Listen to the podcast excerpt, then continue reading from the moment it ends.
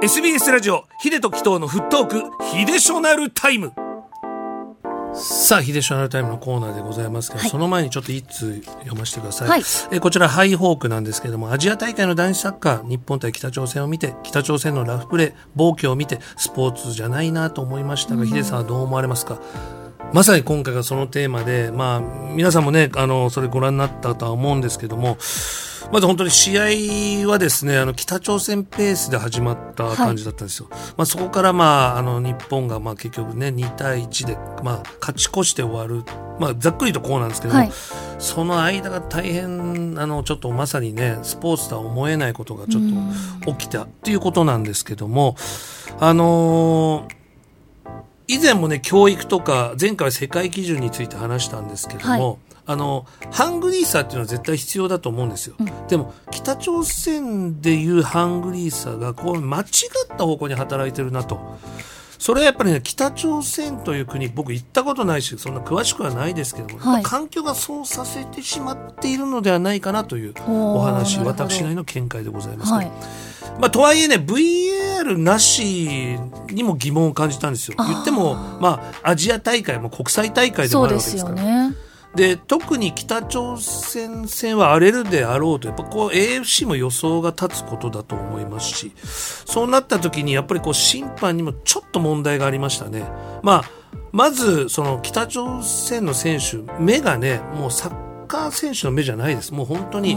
まあ、格闘家とか下手したら兵士のような怖い顔つきをしていました。多分皆さん同じように感じたんじゃないでしょうか。試合の方はイエローカード6枚。これ VAR があればもしかしたら2枚3枚とかレッドカードすら出るであろうという状況だったと思います。イエロー6枚でも多いです、ね、多いですでレフリーがやっぱりそれをですね、まあ、カードを出すことも大事なんですけども、はい、出さなかったらちゃんとクールダウンさせることが大事で次は絶対出すと、うん、次はもう赤だぞぐらいのことを言っていいんです、うん、あの裁ききれなかったレフリーにも少し問題があるんだと。なるほど。で、あの、かつてですね、あの、キム・イルソン主席がですね、オリンピックについて参加することではなく、勝つことに意義があるって言っているんです。逆ですよね、日本の場合は。そうですね考え方って本当で元幹部は北朝鮮ではみんな国旗を掲げて争うスポーツとはあの国旗をこう北朝鮮のね、はい、あれを掲げて戦うのはスポーツと戦争の2つしかないだからもうちょっとねおかしな方になっちゃってるんですよ。と常々言ったと。ですから、まあ、オーバーエイジ枠というのを3人フル出場させてるんですよ。もう絶対勝たなきゃダメなんだと。もう言ったらもう戦争代理戦争なんだぐらいのつもりなんでしょうかね。で平壌ではですね必ずサッカーの国際試合の録画放送がされて、はい、今回5年ぶりの国際大会だったから視聴率が高い分選手にプレッシャーかかったんじゃないかなるほど。で今の金正恩主席は2013年5月に平壌国際サッカー学校っていうのを開校してるんですってで年代別に強化している選手を決めて育成つまり生活が変わる家族を養えるっていうことがもう子供のうちから植え付けられてると。でもちろんあの、まあ、国のためにやらなきゃいけないっていうのは日本人以上に強いものがかなりあると。そんなプレッシャーの中やっている。で子供たち国内すべての児童学生徒にサッカーボールを1個支給したっていう経緯もあるんですって。だもうねその時点でやっぱりこの国のまあなんだろうな、存続をかけたぐらいの試合だったんでしょうね。失敗できないできません。で、ね、これは全て北朝鮮のやっぱ環境とか教育が生み出した、もしかしたらラフプレーなんじゃないかなと僕思ってまして。ちょっとこうプレッシャーが大きくなりすぎて。でで、もあれはね、チャレンジと言えない内容なんですね。で、これは本当にあの、スポーツマンシップ、まあ教育さえあれば、彼らはこの現状を変える、まあチャンスがあったんでしょう。でもその環境がそうさせなかったっていうのはつまり、まあ、選択肢というチョイスがなかったなと思うんです。で中には本当にねいい選手いたんですよ。10番の選手うまかったし20番の選手スピードあった、はい、でもねドイツで活躍する選手もいる中やっぱりその選手がチームメイトにもっと大切なスポーツマンシップという世界基準を教えるべきだったなと。つまりね彼はそのチェンジ変えることができなかったと思うんですよ。